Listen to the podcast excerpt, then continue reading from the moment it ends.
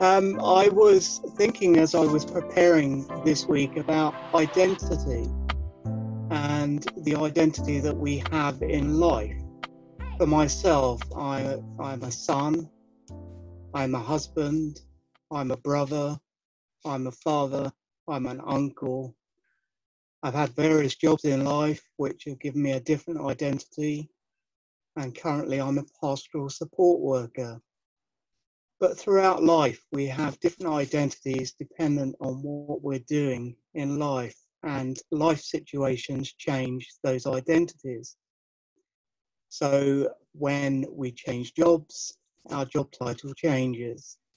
When we get married, we become a husband or a wife. When we have a death in the family, we become orphaned if it's our parents, um, or we become a widower or a widow. Life delivers a identity change and our identity and the way that we live our lives um, uh, portrays our identity too. It's how people perceive us and see us.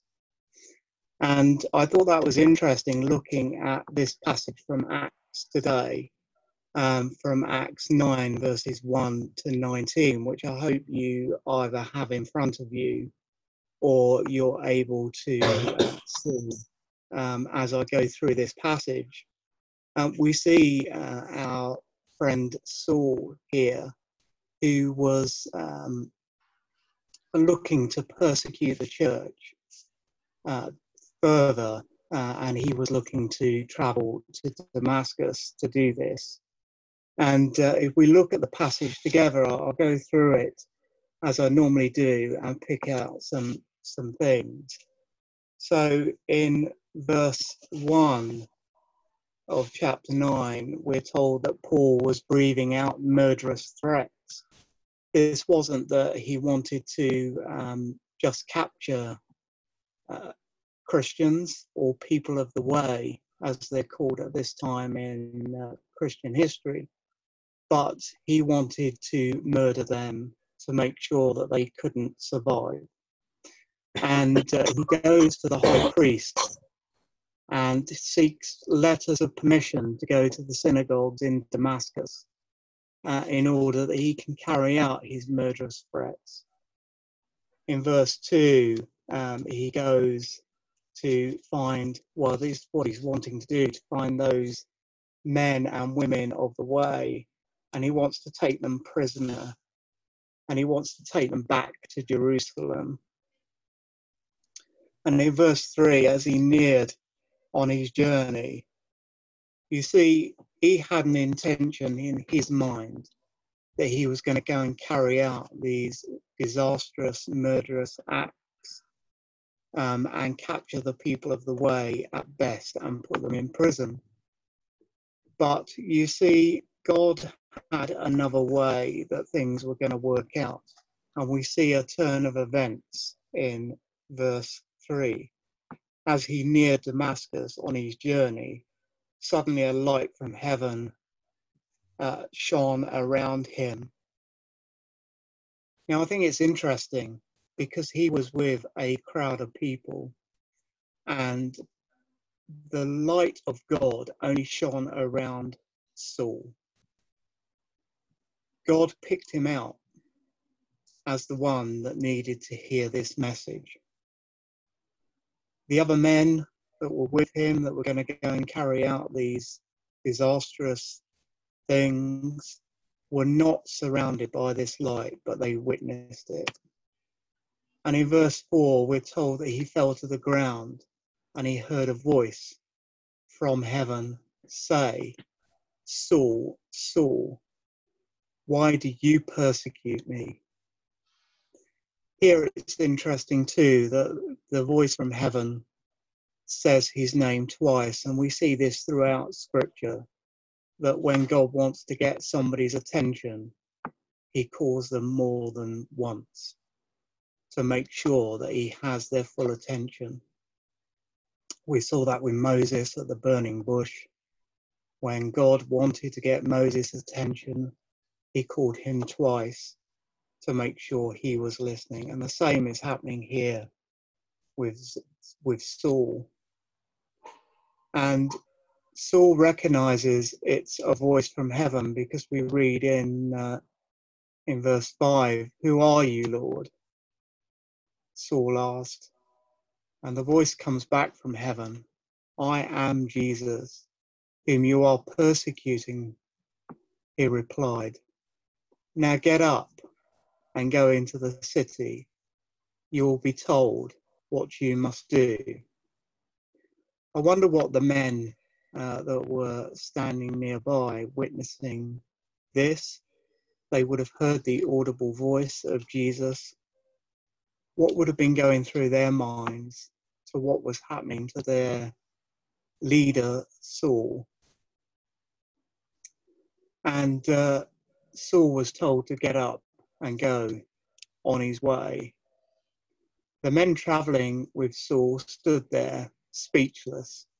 I wonder if we would have been the same. What would our reaction have been?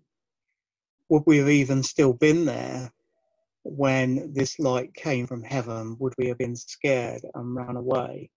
Or would we have stood by to witness what had gone on? Just interesting to think about that. So the men that were with him, they uh, had heard the sound. They did not see anyone. Saul got up from the ground in verse 8 and uh, he couldn't see when he opened his eyes. He could see nothing. It's as if somebody had turned off the light in his eyesight. He was blind. And the men that were with him took him by the hand and led him into Damascus. And he was to be there for three days in this place and wait to see what God was going to do.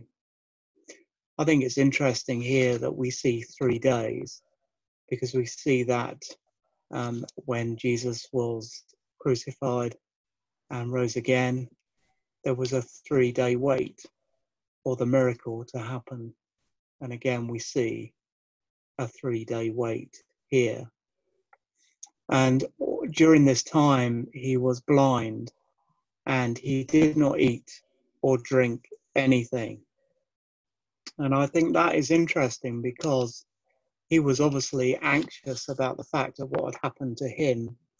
And anxiety can do uh, incredible things to people. It's a daily um, event here. Anxiety rears its head regularly, and it, it eats away inside of people in a way that you cannot see unless they react in a certain way. And Saul's reaction here is that he stops eating and drinking because he's too concerned about his eyesight and how he's going to get that back. In verse 10, uh, in Damascus, there was a disciple named Ananias. The Lord had called to him in a vision. Ananias, yes, Lord, he answered. I think it's interesting here that the Lord only has to call Ananias once in his sleep. And Ananias responds, There's no need to be called twice. Yes, Lord, he answered. The Lord told him, Go to the house of Judas on Straight Street and ask for a man from Tarsus named Saul, for he is praying. In a vision, he has seen a man named Ananias. You see, God had already given Saul this vision too, that he would see this man, Ananias, being the answer to his prayers. God had prepared the way and made sure that there wouldn't be a rejection from Saul when this man, Ananias, came to him to help. And uh, so Saul had been given this vision that this man Ananias would come and lay hands on him and restore his sight. So it was all going to be okay. But sometimes, you know, we can be told by the Lord it's all going to be okay. But our human nature will try and hold on to the fact that it's not going to be okay. And we can't rest in the peace of the certainty that the Lord says it will be okay. I've got it all under my control. And I think during this time of coronavirus, it's so easy to be perplexed and anxious. But we do need to know that the Lord is in control, He has it in hand.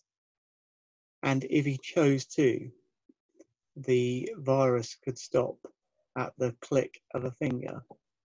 But sometimes we have to go through these situations in life where we learn lessons and our faith is tested. And Saul, he wanted to persecute Christians and believers. But God had another way. And the only way he could get Saul to change his heart and his way was to make him blind and take him to the place of Damascus where he was going to commit murderous and capture these people of the way. And God had a different way for these things to turn out. But we see in verse 13 that Ananias answered, I have heard many reports about this man and all the harm he has done to your saints in Jerusalem. Saul's reputation went before him. Everybody would have known of this man and the things that he was doing. They would have known about Stephen's stoning in Acts 7. They would have heard about it. Some of them may have even been there from Damascus. And uh, Ananias was questioning the Lord, but you want me to go and see this man? And in verse 14 it says, And he has come here with authority from the chief priest to arrest all who call on your name. So Ananias knew why Saul was heading to Damascus. So he was concerned, but the Lord in verse 15 said to Ananias, Go, this is a man who is going to be my chosen instrument.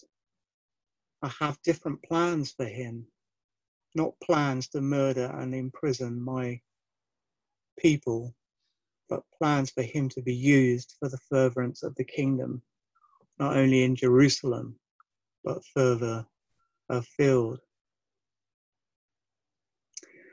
I want this man, it says here, to reach the Gentiles not only to reach the Jewish nation, but to reach all peoples with the message of the love of Christ. And in verse 16, I will show him how much he must suffer for my name. And then Ananias in verse 17 went to the house and entered it, placing his hands on Saul. He said, Brother Saul, the Lord said, who appeared to you on the road as you were coming here has sent me so that you may see again. So Ananias had said that he was there in the power of Jesus to bring sight back to Saul. And Saul needed to be filled with the Holy Spirit. And in verse 18, we see the miracle take place. Immediately, something like scales fell from Saul's eyes, and he could see again. He got up and was baptized. And after taking some food, he regained his strength. It's interesting here that Saul had eyes only for one thing and it took being blinded on the road to Damascus to change his heart and his way. And sometimes people have to go through dramatic, life changing experiences to know that they need the Lord and they need to accept Him as their Lord and Saviour. Saul had no intention of following this Messiah. He knew of God, but Jesus, you see, was the chosen Messiah, the one that would come and save Israel. And it needed to be Jesus that would speak to Saul on the road to Damascus that would change his heart and his life forever. And there was an immediate conversion. There was no waiting. He was filled with the Holy Spirit, and immediately the blindness fell from his eyes, and he got up and was baptized, the sign of a believer. And we see from this the start of something great.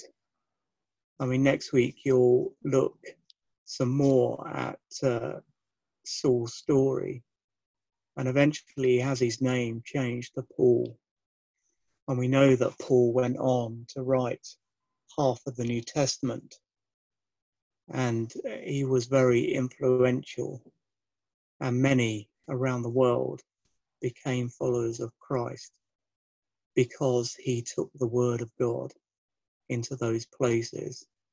So a man that had intention to bring harm because Jesus spoke to his heart is changed and now he is doing only good. Let us pray. Father, we thank you that you can take a man that was looking to do harm and by you making him blind, you change his heart so that he may turn around and do good. We thank you, Father God, that you sent Jesus that we may have salvation and that you can turn a sinner into a believer who sins. And we pray, Father God, that in this time of coronavirus, that we will see your miraculous signs in our communities and in our lives, and that you will keep our hope and our trust in you. Father, we pray that many a blind eye would be opened during this time of uncertainty, that many would find hope because they find you at this time of uncertainty in the same way that Saul did. He had intention to do harm, and you arrested him and turned him around. We pray that you would do that for many during this time, and that this time in history will be a time of um, revival rather than uh, deprivation and destruction, as we're seeing with this disease that's going about. Father, we pray that you would move your mighty hand in Jesus' name. Amen.